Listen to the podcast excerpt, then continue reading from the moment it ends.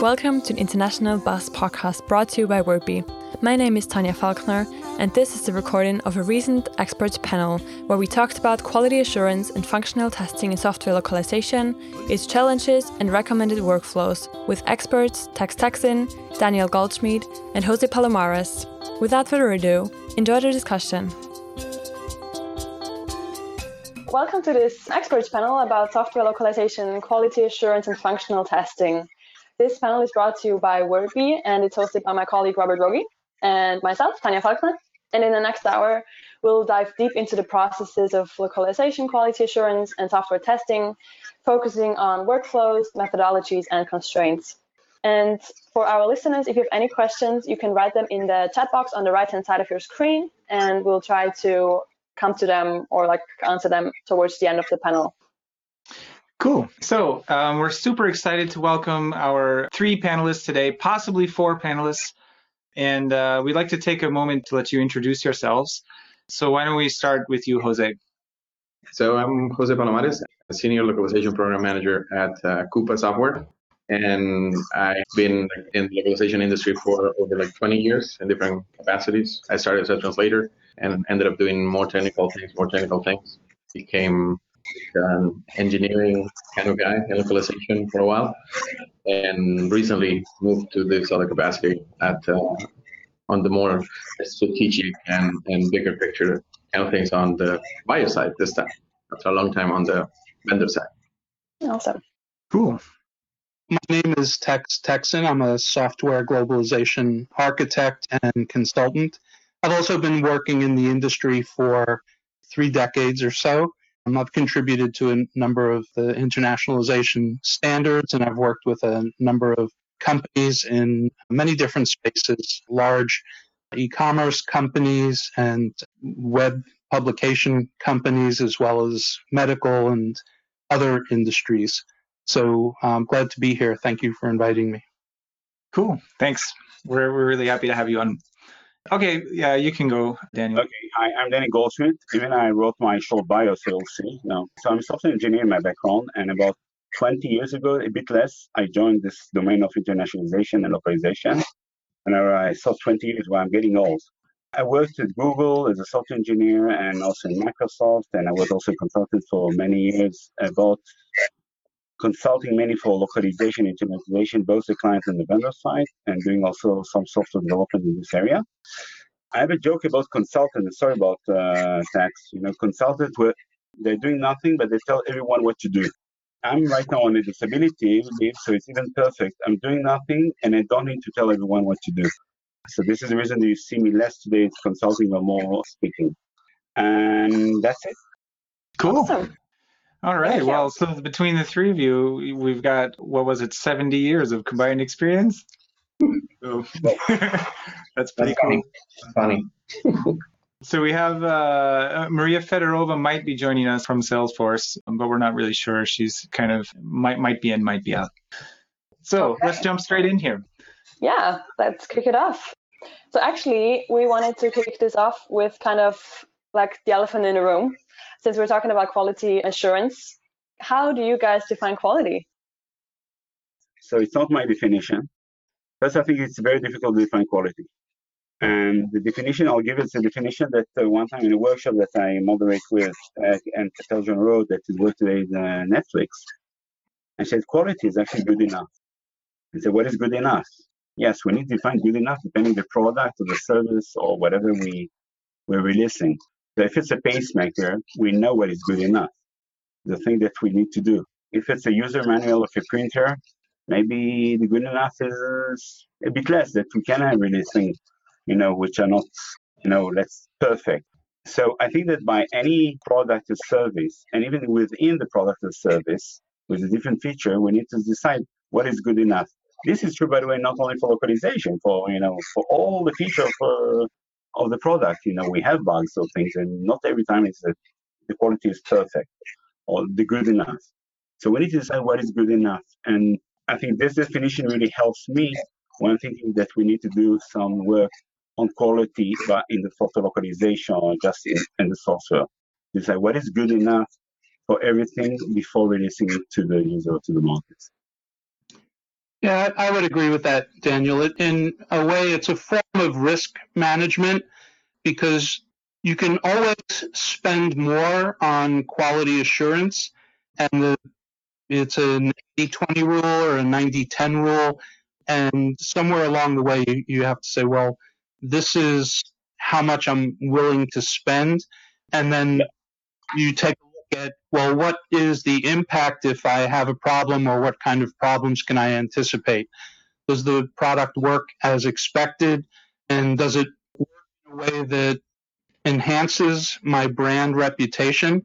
Um, or is it something that even if it works, it might work in, in some way where actually it causes a problem for my customers or it gives offense to customers in some way and then it comes back and, and hurts me. So, or hurts my brand and company. So you can always do more. So somewhere along the line, you're assessing, as Daniel says, says, is it good enough? And, you know, around that, we need to have some idea of what it is where our criteria are and what we're attempting to measure. One is, you know, functionality. Does it work as expected? One is what kind of errors can we anticipate or environmental uses where it might behave in unexpected ways or data conditions that might cause it to fail in some way. So the quality assurance part is trying to identify the risks and how we can you know ascertain whether whether or not we've adequately covered those. I agree. Go for it. No, for you. I have a comment, but uh, please uh, speak first. Okay. So for me, I'm surprised and I'm glad that we don't answer this from the typical like linguistic point of view of like, you know, about how accurate it is, how it resembles the source and all of that. And I think that we are coming from a more like practical point of view, which I love. I usually just like summarize quality as like, it's really meeting expectations. So what what Tex and Daniel are like defining is like basically talking about like how you define expectations before you like tackle a given project and then it's a its quality is just going to be like meet those expectations. That can be like different from like project to project organization to organization typology to typology. So and basically meeting there's like maybe one other thing which is like meeting expectations and enabling every other like function around you to actually be able to do the same thing so if something is this is when we talk about like something like broken. So we go to the typical example like the like an, an, engine or some kind of like machine. If one piece one piece is supposed to like do what it's supposed to do, meeting the expectations, but there's also like a function in relation with like everyone else around. So it's the same thing here. If language is not good enough, it's not gonna enable sales to sell it. It's not gonna be enable next person in, in the value chain to do the job. So hopefully those are easy enough to. I just love it that we're not talking about like language quality. It's yeah. just things that. So, yeah, so one one of the difficult parts of that is, you know, it's we're not as individuals we might have a sense for the criteria and what's good enough or what's right or wrong, but often we're leading organizations, and then it, it, the challenge is to establish those criteria across your organization so everybody who is making measurements or doing some kind of assurance is looking for the same things because you might have some people who maybe their bar is lower for what is acceptable so they don't report or ignore problems that you might consider issues and then also you can be overwhelmed by people who are reporting things that maybe you consider insignificant or and becomes very hard to establish a reasonable criteria in order to have an efficient organization around what you, what you're looking for. I would like to add something. Uh, I agree with. I want to add to what you have on your two comments about the expectation and also about quality in general. I think that when we say good enough in the question of the business, and it's not only linguistic, is it a deal breaker? Yes or no? And what will be the experience of the user? Is it good enough? Now, clearly, in the end, it's related to the business because in the end, we're part of the business. But a good example can be that if it's an installation part of a very important app on an iPhone, which is buggy, and forget even it's not a language, it in might be deal breaker. But assuming that I have a $20 million agreement with a bank with enterprise software, and there's a bug somewhere, and there's this there's a IT pro that is freezing in the server room and trying to find a bug, and the localization doesn't work, and he cannot find it, and he open his laptop and work for five hours, and then he find the bug and fix it after googling it. Is it good? Maybe not. Is it good enough? Yes. It's not a deal breaker. So all the time define what is good enough. And basically forget software localization in life in general. Life is full of bugs and we like to do things, but many things we're doing by what is good enough for us. So do I, I think so. I just want to add, you know, it's important to have these criteria, but I suspect what our listeners are is not, you know, the debate over how much is enough or what quality is good enough, but how can we assure that we have quality? How do we detect yeah, really. problems? How do we find them? And so I think maybe we should take the discussion a bit more in that direction rather than the a little bit more ethereal. Eh, yeah, how, just understanding that what we have, what we where we are. Yeah. But just to put it out there, what I consider, you know, something that we have said, but some organizations that we might have like work with, they have like what a linguist, for instance, will consider like garbage, and they're still like functioning. But there might be like, so we need to focus, like you said, on, on like fo- on finding how bad it is as well yeah. of the process. But in many cases, maybe that kind of like garbage is just fine. It's right, uh, right for us. Cool. So let's first to know that you have those issues. Somebody can make the decision that the problems are ignorable, but you need to enable people to surface their problems to have the discussion.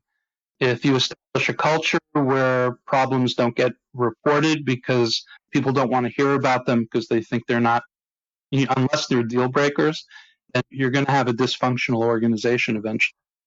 Wow. That's super interesting. So what should we talk about next then? How to detect, you know, and how to find these problems and solve these errors?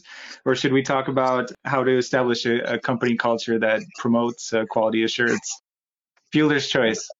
I suspect our audience is interested more in the detection rather than the cultural issue to start with.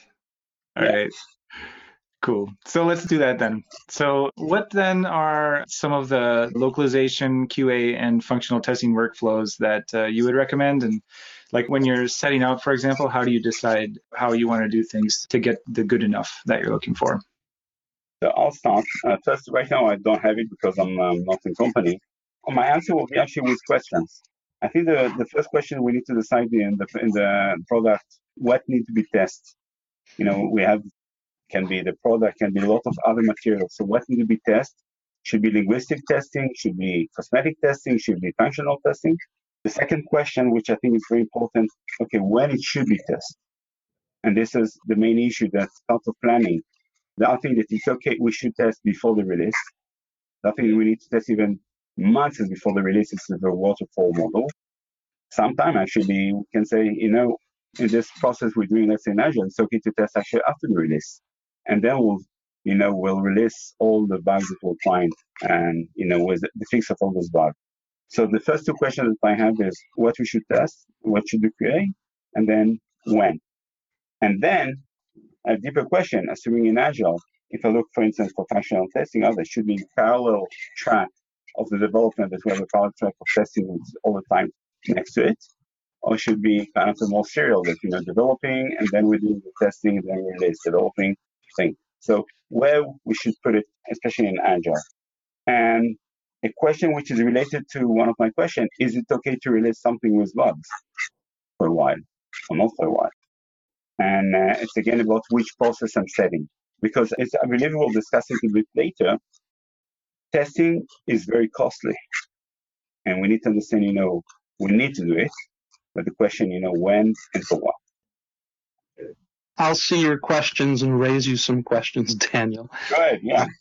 Because I think it's also important to establish who is responsible for yeah. testing. There are some things that can be tested right in the development stage. If we're talking about software development or functional testing, uh, becomes important. If you're a translator, there are some things that can be where the translator can be made accountable for certain kinds of errors. They should do their own spell check and grammar check. They should do a glossary check, and there, there should be tools to help them with that, which I know you know WordBee has quite a bit of tooling that, that helps translators with those kinds of checks. So who um, is a part of your when question and the types of testing that can be established. I mm-hmm. think accountability is important. We have uh, people that in our organizations who may think that, well, I do certain kinds of activities, somebody else is responsible for certain kinds of checking, and it, you know, they'll report back to me if there are some kinds of errors. So establishing unit testing and testing right from the get go, testing that happens before you check in your translation or before you check in your code, um, and tools to assist with that can be important. One of the things that I strongly recommend, and this is in many organizations, it's not done for quality assurance, but to train your QA folks. So when I work with organizations and I'm providing training on internationalization, I also set out to meet with the QA folks and say, well, here's what internationalization is, here's what localization is, here's what you can be looking for, because you, many organizations treat QA as, you know what, we'll give you the functional spec, we'll give you the software, and given the functional spec, go figure out what to test because we've told you how it should work.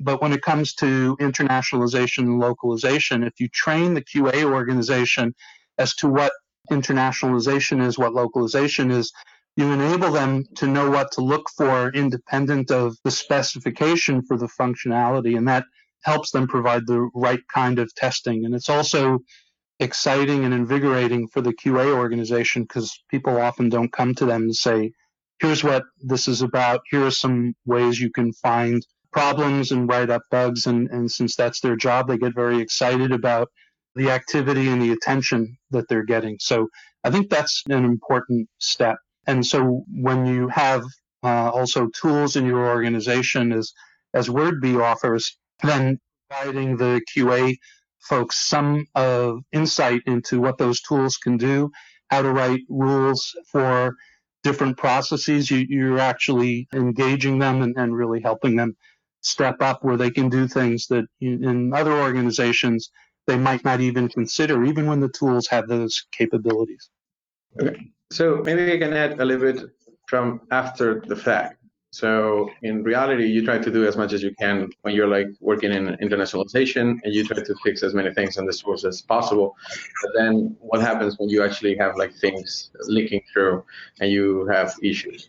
I, I'm gonna say that I come from the point of view that like the more we can test, especially when it comes to like software UI, the more we can like do QA, like linguistic QA, and definitely like testing. But focusing on linguistic QA on interface, the happier we're all going to be. So there's obviously going to be limitations to that, but I think that a good principle is like let's do as much as possible. And considering that a lot of like the UX, the the, the design of applications, as it's going like more and more towards like simplicity, and a lot of the UIs are like getting much more simplified than they used to be before. You know, when we had like the monsters desktop applications with the more buttons and the more tabs, and the more menus, the better. So the simpler things get, the more we go like mobile or, or even like mobile first.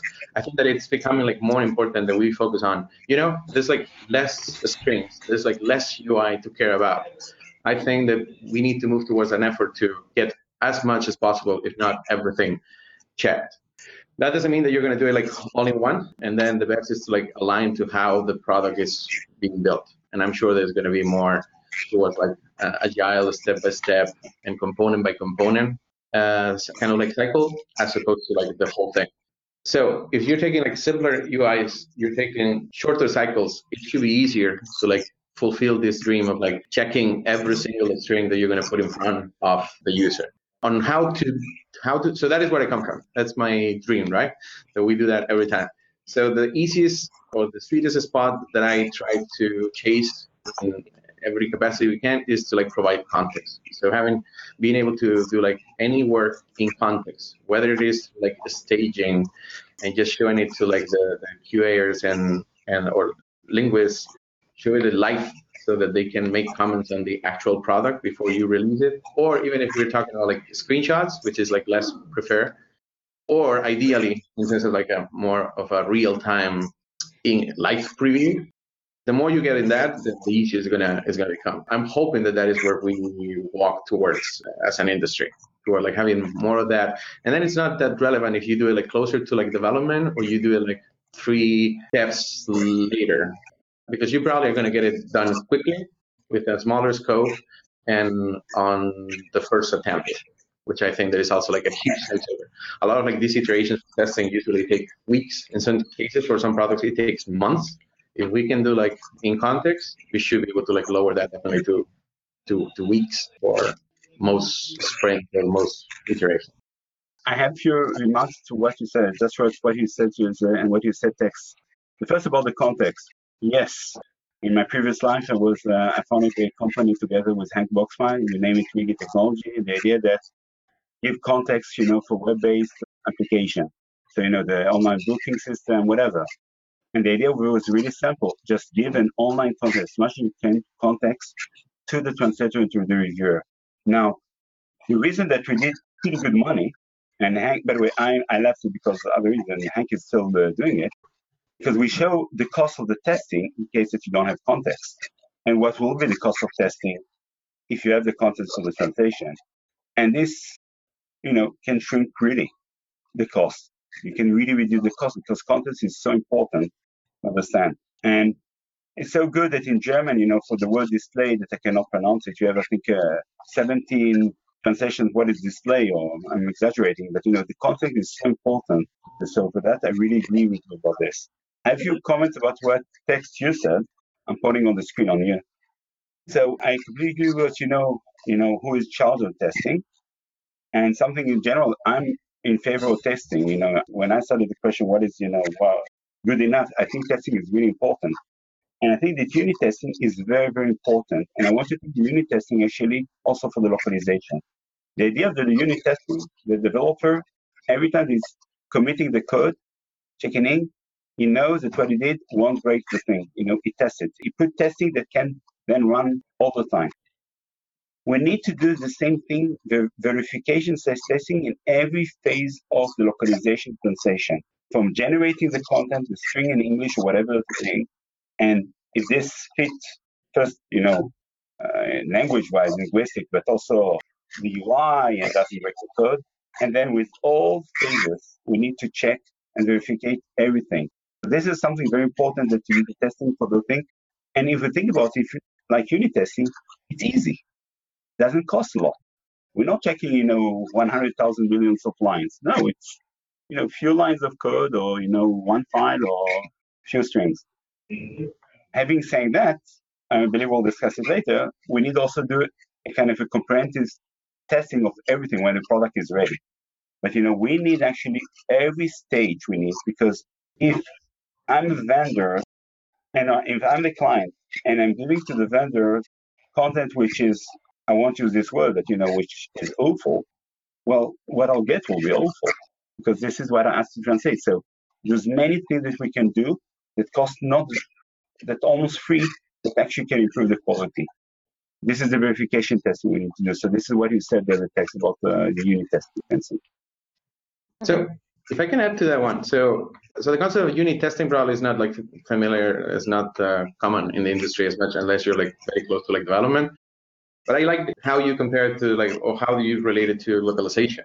I wanted to, in case someone out there is still not doing their or thinking that this is not important, like to me, like the unit testing for localization is making sure that you're like using like some sort of like TM system so that any piece that you produce matches with what you have done before and beyond any checks that you make sure that it's mm-hmm. accurate, it's working, it's, it's not broken. A unit test will be like making sure that it's consistent with what you have done before.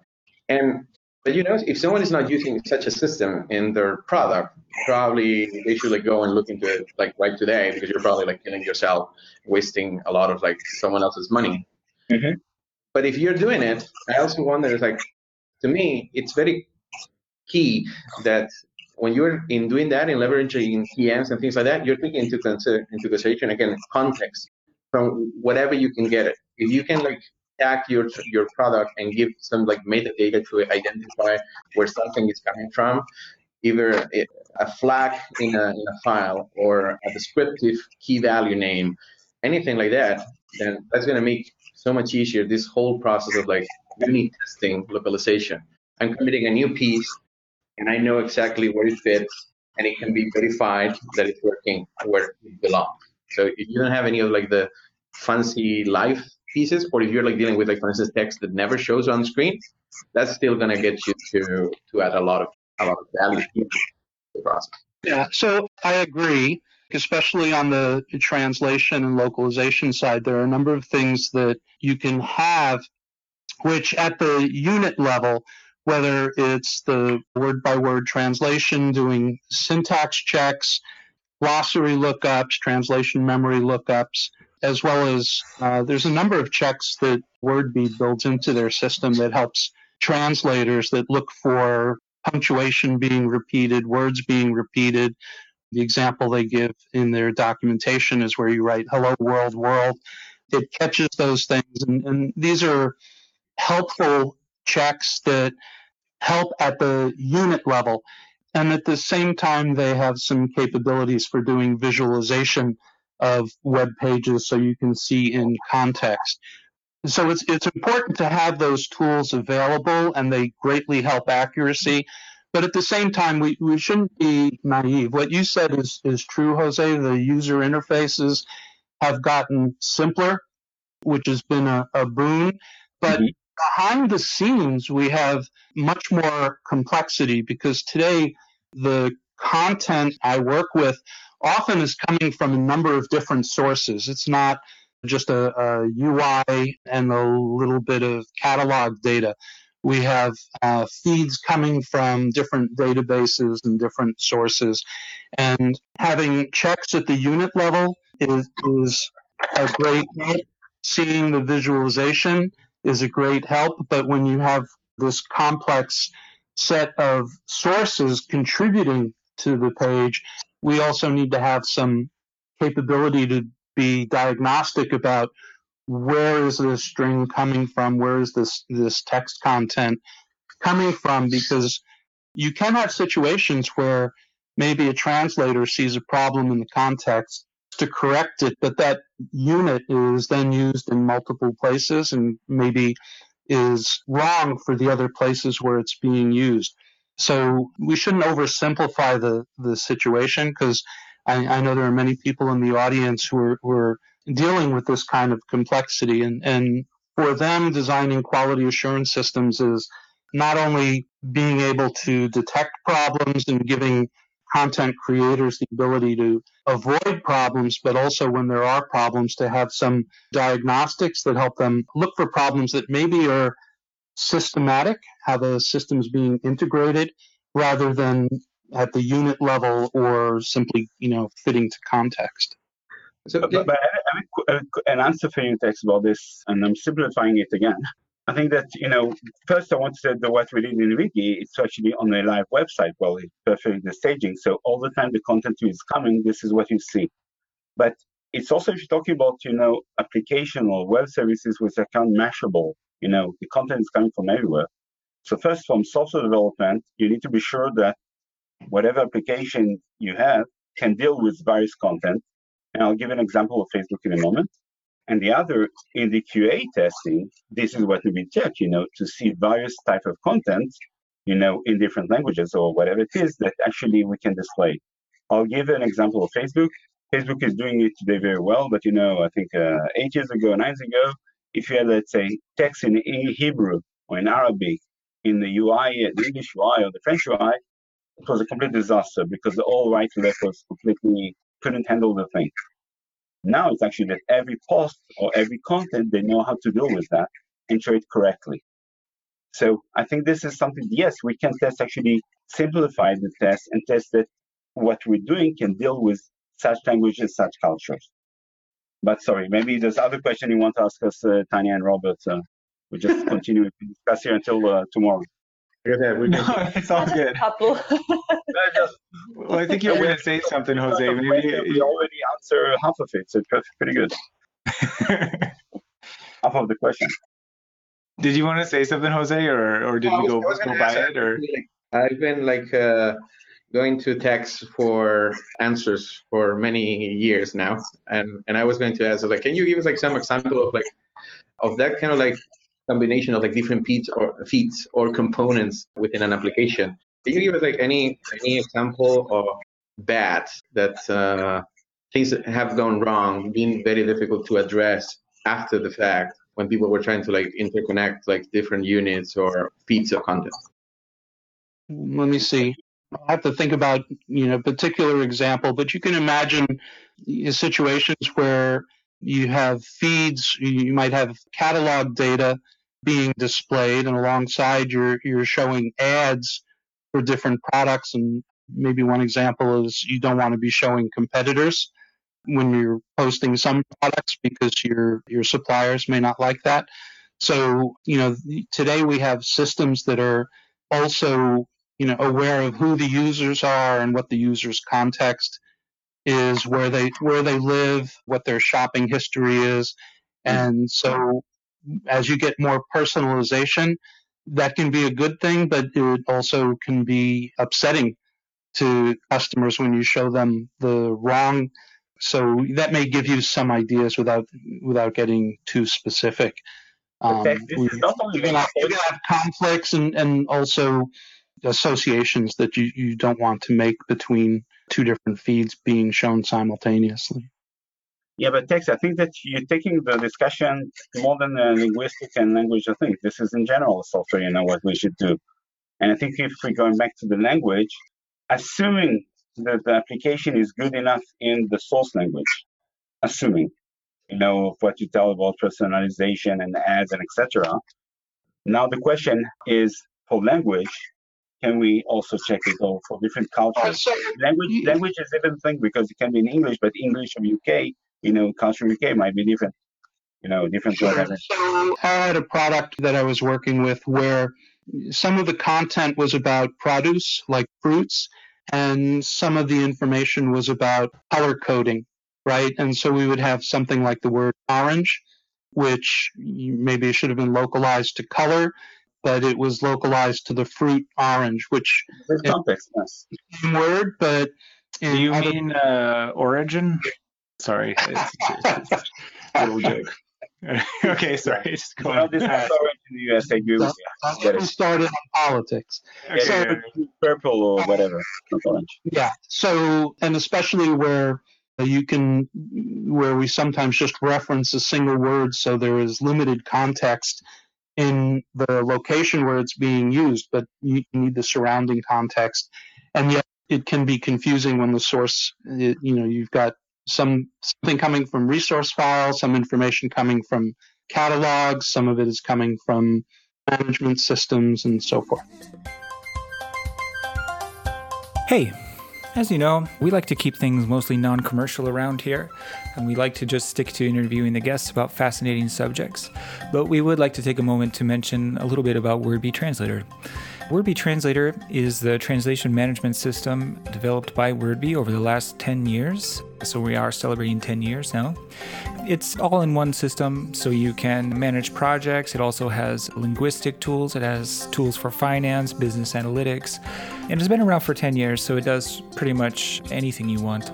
Before working for WordBee, I also used WordBee Translator. One of my favorite things about it was actually the invoicing because it made it really easy to manage supplier invoices, create them, and just not have to deal too much with the financial side of things.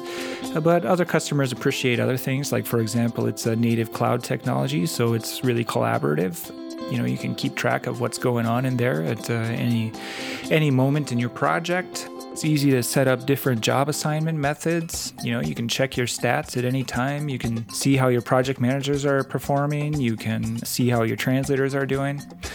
And yeah, it does pretty much everything you want. It ends up fitting your organization like a glove, as we say. So that was just a word about WordBee Translator. Now, without further ado, back to the podcast.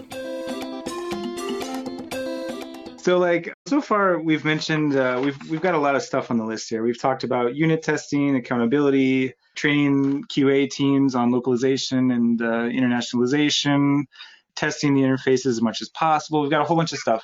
So, like, what's the biggest impediment or challenge that companies have to actually doing that stuff? Like, why aren't they doing it if, if it's so obvious? So can be very, very in the face with this or in the nose? So I think I think the lack of money is to mm-hmm. actually pay for it. It's uh, it's up there. So there's organizations who simply cannot afford it. You don't have enough resources, and then you need to like figure out another way. I think I think that maybe next is lack of like qualified people. So people who understand this process, who can like build this process, and even people who can like test. Even even if you're looking at the linguistic side of things, not every translator out there is to make a good tester. So some people are amazing. You can build like a team that you can reuse across years and even organizations. When you move, you can like take them with you and, and trust them. Uh, they're like quite an asset, but it's not easy. It's not. It's not. Not everyone is like cut for it. Not everyone does a good job, and you might not have the time to train. And I think that the. So I thought about this before. I think that the other one is definitely for me again lack of context. Lack of lack of context when it comes to like language testing, it kills you. I will add to that. I, I think uh, there's a lack of uh, appreciation for consequences and the need for firm project management. So I think one of the things that is difficult, especially as we moved into an agile world where there's an idea that it's okay to make last minute changes, having an appreciation for the consequences of those changes and what it costs to create QA plans and to do due diligence around changes. I sometimes see organizations where the ideas might be worthy, but when they come late in the cycle, it's simply expecting the QA team to react to what can be significant last changes, maybe not so significant from a UI perspective, but from a testing perspective, or given the complexity of systems that are integrating multiple sources, I think that can cause problems. There, there was there needs to be an appreciation and, and you know again coming back to QA being risk management, understanding what it what it means to make uh, those last minute changes and, and what it does to increasing the risk to a project is, is an important aspect. And, and that often causes problems during during the end game of projects. Sometimes it's it's the right thing to do because that's why you are in an agile environment. You're getting feedback from your users and from their experience, and it's you're making significant improvements. But it doesn't mean that you can hold to your original schedule if the change is significant to what it means for testing and evaluation of the quality of the product. I have also a few things. I, I want to add what the two what two you said. I want to create second context. I think for the testing context is so important.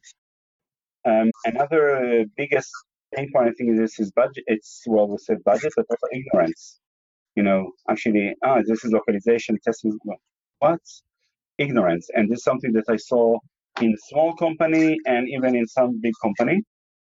And I think that in general, you know, localization, we need to understand it's part of the local, the production chain of the product. It's a production chain. The same is the testing. And this is something that we need. It's a mindset that we need to have, all of us and also, you know, the whole company. We're part of the production chain. And this will solve, I think, in the end, the budget. We'll know what is the budget, where they will decide what to do. We'll solve the ignorance things. And we'll solve something else, which is extremely problematic, is planning or misplanning. Because functional testing will take at least the same time that the regular functional testing will do for a certain language. So if you have one lab to do the testing and the testing will take, let's say, four weeks, and you have five languages, it will take time. So the planning is really important to decide what to do and what not to do. You know, I would like to make a comment about like the whole thing about agile, at least in what I usually encounter, what I've encountered with working with different organizations, is uh, that agile is often like mistaken with like fast and furious. And things like incorporating those like last minute changes, that's actually against the, your your good practices for agile. So in agile, you're supposed to like lock the scope, and you know, and and live with it And if you don't like it, then you can try to make adjustments, but you cannot be just like throwing last minute changes. And I keep hearing that, and it does roll into localization oftentimes. So they break their good agile practices, bring something last minute, and they may get it done. But if you happen just in, in a step plus one, so right after that, which is what localization is probably going to do, then you are the one that doesn't that slows down the build or the release or whatever it is. So I, I wish that people were more agile, uh, but like properly agile if that's a game that they're playing. Mm-hmm. I agree with you. The idea of it, sorry, the idea of descoping, you know, if something cannot be done in this sprint, we descope it with other thing. So the same with the localization. If we cannot do it right now, okay, it's out of the sprint. Yeah, so we, one of the things that is overlooked with insurance is to do in-country testing. And so many companies will have linguistic review and use in-country reviewers, but it's usually specific to reviewing the language as opposed to overall testing of the product. Um, and it's important to that that last mile testing many companies they'll do a beta test and it'll be mostly in their domestic market and not extend it to have an, an international beta test or they'll do very little at the end so being able to do some kind of a b testing in market or you know what i call friends and family testing where you have a community of maybe friends and family of employees where they can be trusted to use product and report on results, some early feedback that will assure that you know that your product is working culturally correctly and in context in connection with you're delivering your product over wide area networks and you get the the performance and, and maybe some cost of using packets and, and internet and some of those technical details that really show up in your product can and change maybe the behavior as the user sees it or reveal intermediate steps because the product is functionally functioning much more slowly. People are seeing intermediate stages of display that look like corruption to users. So an important part of quality assurance uh, especially for the localization field is actually to get some sampling early in the market early in the product release stages and get that kind of feedback, which for many companies, they don't think to do it or they don't think it's necessary. But in point of fact, they can show up some real world problems that wouldn't be uncovered any other way. Okay, so I'm not entirely sure if you talked about this before. When I was cutting out, so just um, let me know if you did. But I would like to know how do you define the most important parts of the application you were testing? Because you know you mentioned before the cost that is involved, and like how do you figure out what's too much or where's enough? That's a difficult question. Yeah i think that that's different for organization to organization. Going blanket answer i would say go with whatever has the biggest visibility and it's the most used if you have to choose and then go down from there assuming that you don't have anything like offensive or broken or that you have to like test i think that it makes more sense to like focus on core components and highly visible pieces and then trickle down from from there. Again, yeah. doing as much as you can, but it's like with any other scope to like quality assurance, right? Test what is the most critical first, and then tier two. It it varies. I would, like, I would like to add what you say. Would like to add on this. I think uh, what you say is very important. And uh, what is a deal breaker? Yes, I think this is very important. And it should be the same, but usually it's below is the user experience, which is also exactly what also Jose talked, you know, the user experience. So it can be actually something that can be behind the scene, content is coming from different sources, etc. But you know, what is the user experience? So I think you know, deal breaker and the user experience, which is actually quite related to what Jose said. I think the answer also can vary according to the market. I worked with a country manager mm, this may be hard to describe. We had we had a product that was producing data and reports. From my perspective, being an engineer, I thought it was important that the data be accurate. And for this country manager and what he, he felt was important in his country was actually the the styling of the report and the quality of the way the report looked was more important than the a- accuracy of the data. It came down to some last minute, you know, we were going through bugs and what we should fix before we hit a, a hard deadline. And I was thinking we should fix the data. And he says, no, if somebody uses this report, it represents them and their image. They can call out where the data is wrong, but it represents them. It has to look good. And to me, it was would have been just the opposite. Is I think it's about the data, and I can tolerate some issues in the styling of the report. So some of these things, and I, I think maybe you have other experiences, and I, I'm sure that's the kind of issue that for some people in the in the audience they may be going, I think one way or the other, because it's an emotional reaction. Apparently, I didn't think so at the time. So the answer as to what is most important may even vary according to the market. And if you think holistically and think, well, this is the answer according to my culture here at headquarters, you may be very surprised that you, you'll do well in some markets that agree and for markets that, you know, culturally have different expectations will be different. So you're asking a very hard question and often people at, at headquarters and, and, and managing these projects when they're doing prioritization really need to reach out in country and get you know some other evaluations and, and expectations for what's most important because it's often the case that your expectations can't predict how people will react and they may not be worldwide and leverage whatever data you have. If your application is like tracking data on like usage, and you know, again, you have like a big brother, you can tell what modules are like more important in what regions, and that might like drive your decisions. I think that more and more people are like making just even development like decisions just based on that. It's like we thought that this was going to be like the killer module of our application, but no one gives a damn about this. And we're going to be focusing on this one because it's like driving so much usage in this and this segment and this and this market.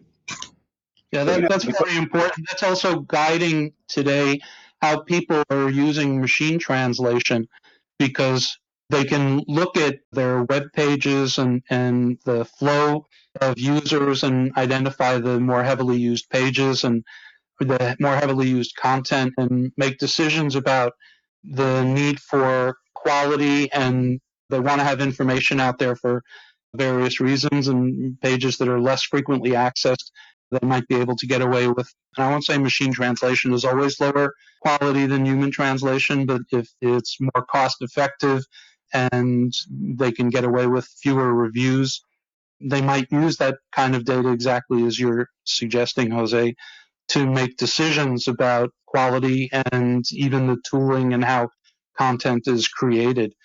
If the frequency goes up, they might revisit those pages and provide more higher quality translations.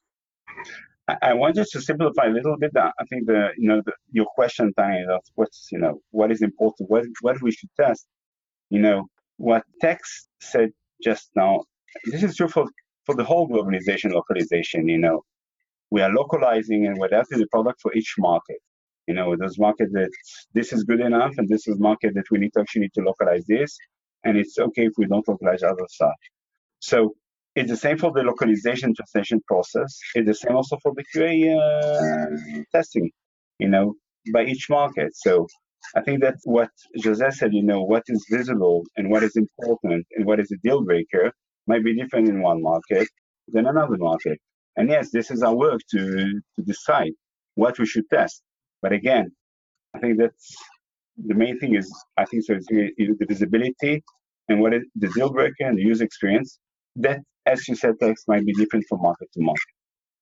So I guess I, I would like to, because we're we're starting to run low on time here, and we have some questions from the audience.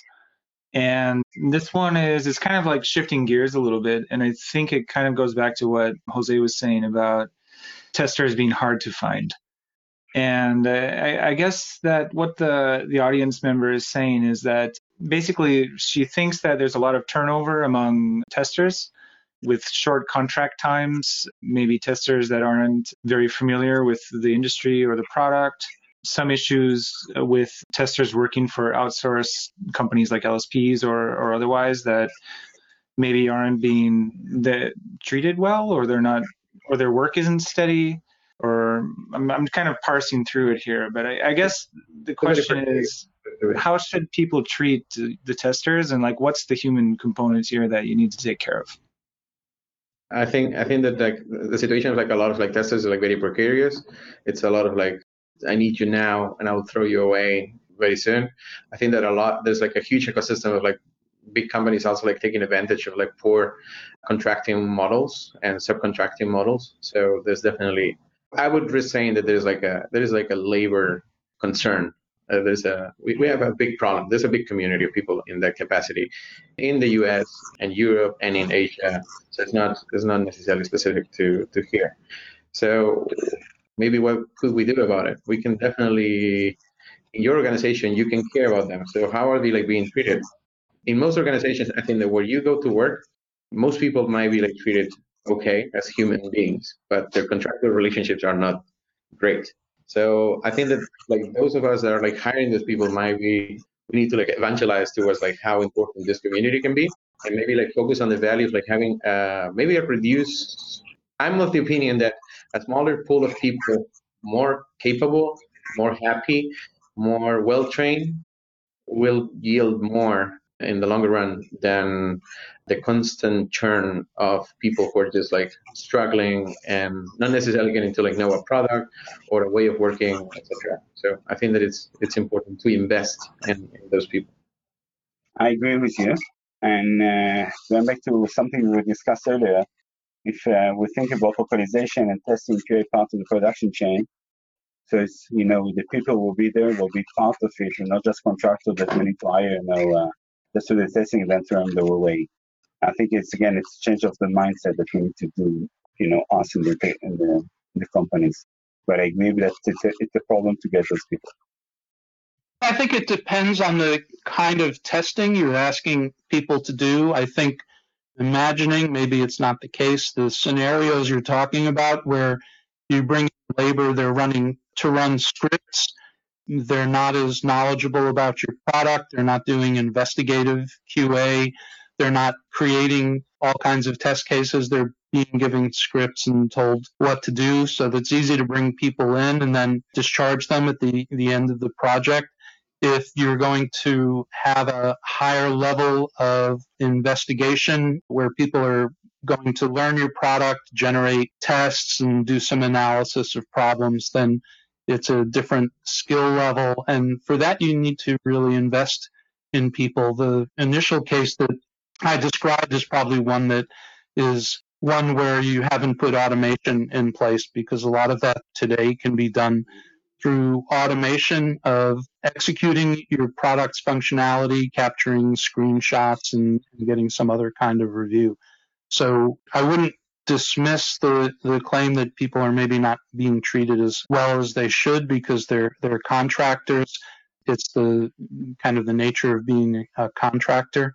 But I think you have to think about which problems you're trying to solve. If you want people invested in working for you, helping out your quality assurance tasks, then you do need to invest them and make them, even if they're contract labor, make them a part of the process as opposed to just saying this is a labor job where you're just going to come in and do what we ask and then leave yeah. when you're done. I think that letting them build relationships is, is critical. If you you just like go in and out, you never build a relationship with the people who are actually benefiting from your work, and they're just like directing you, then it's it's very miserable. Yeah, it's yeah. true for everywhere in the world. Yeah, very true. Actually, I guess it's a little controversial, the human side of things, but you also mentioned automation. What are the methods that you can use for automating your, your testing?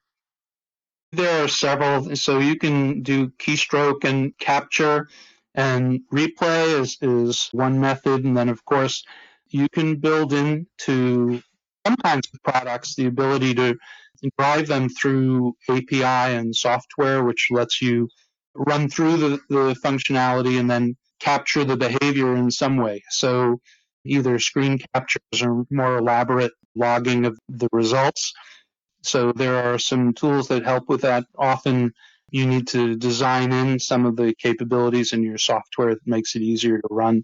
And that's an important step when you're running multiple languages and multiple platforms. You want to be able to exercise your products quickly and in an automated fashion. I would like to add something that um, today that more and more software has this accessibility API, which is important. So it's easier for automated uh, tool actually to get to the object and get the string itself what is there. So if we have an automating test for the regular version, I think that we need to localize the test so we can test the localization.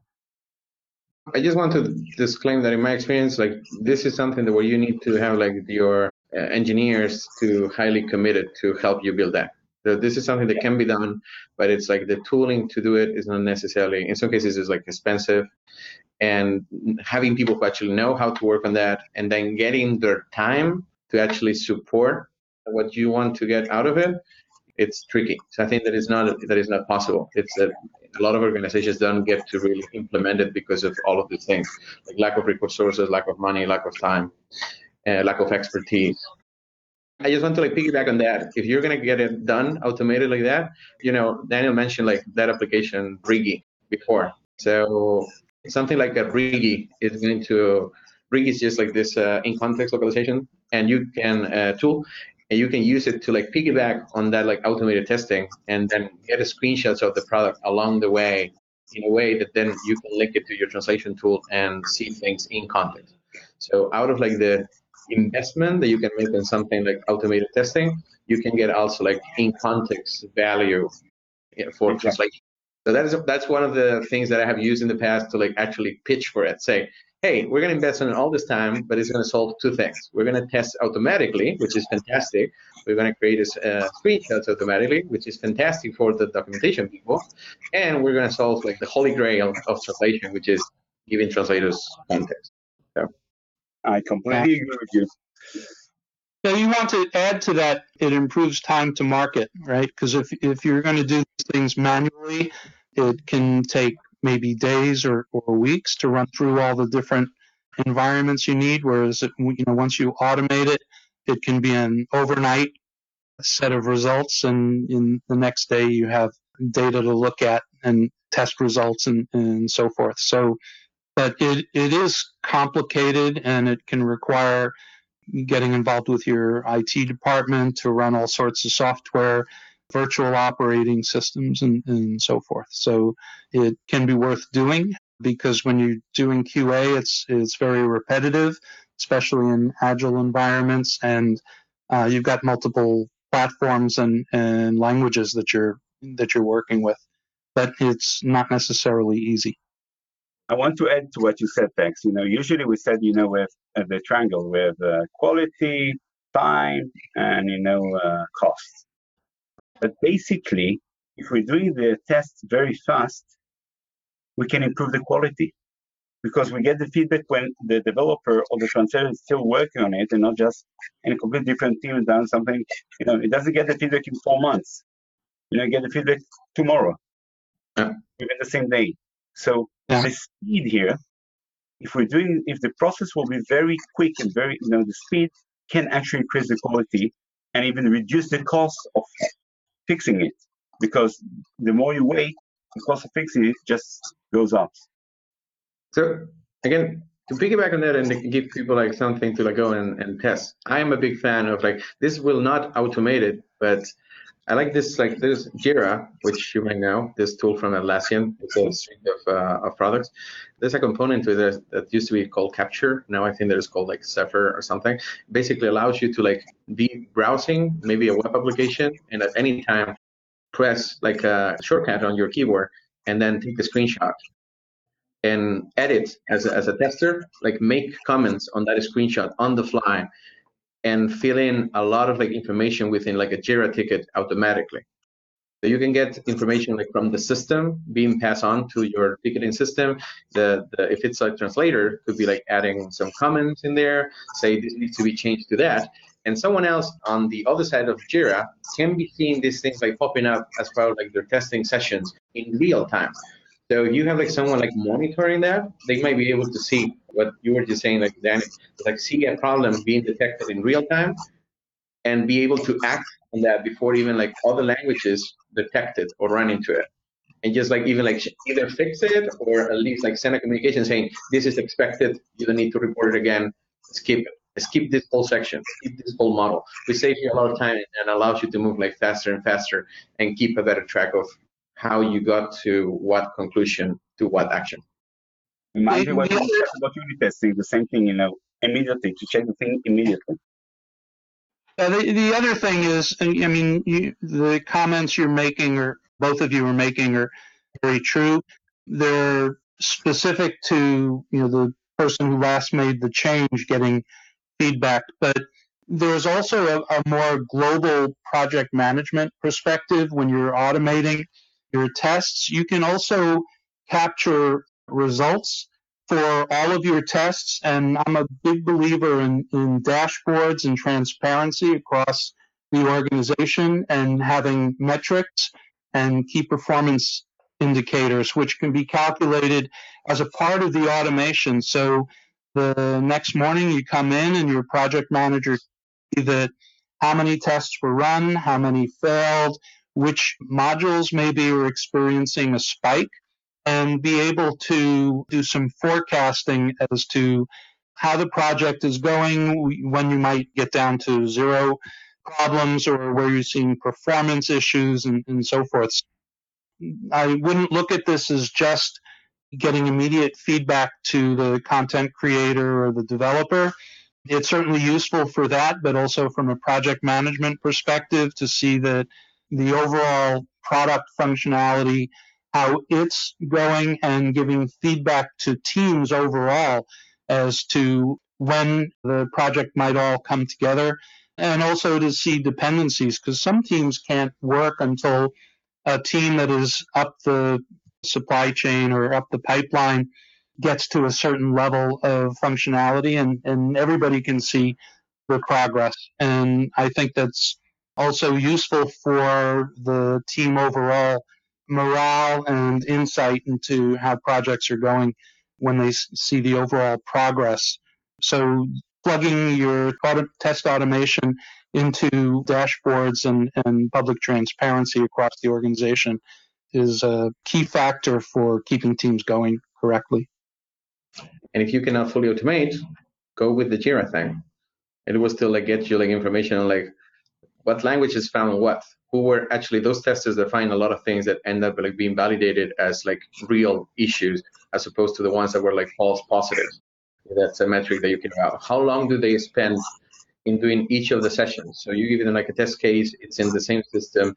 They can just like go through it and you can compare the metrics. These languages are having more difficulties. These uh, members are going to ha- are having more difficulties, and then make the same decisions that, you, that Tex is describing from a semi-automated process, even if, if you cannot go fully automated.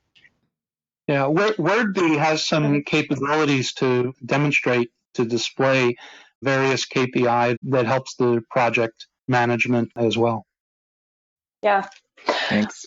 Well, you're not paid by WordBee. Guys, so. no, not at all. no, no, no, Texas is super nice. We can talk about it. like yeah, we I try to keep these things pretty non-commercial, you know, but uh, at least for us, yeah. you know, like we, we don't just want to, but we we appreciate it when when Tex says it. yeah, and he's totally right. That it's very true what he's saying. but yeah, guys, I think we're gonna interrupt you here. This has been awesome, but we should probably wrap this up. We don't want to keep you any longer. And we had a bunch more questions which we didn't get through, but that's perfectly fine because it was awesome. and also, thank you to all our listeners who are still here. And thanks to you guys for taking the time today to chat with us. Yeah, thanks everybody. And uh, I'm pretty sure the next time we do one of these, we'll have to do it about the metrics and, and KPIs and analytics, like just for testing and QA. That would be really cool. Yeah. Just to focus on that. All right, that sounds good. Good evening, good night, good morning, whatever. Sure. Good Have a great day. Thanks. Bye, guys. Bye. Thanks for listening to this episode of the International Bus Podcast, where we talked about software localization quality assurance. If you'd like to attend our panels live next time, you can register on our website wordbee.com.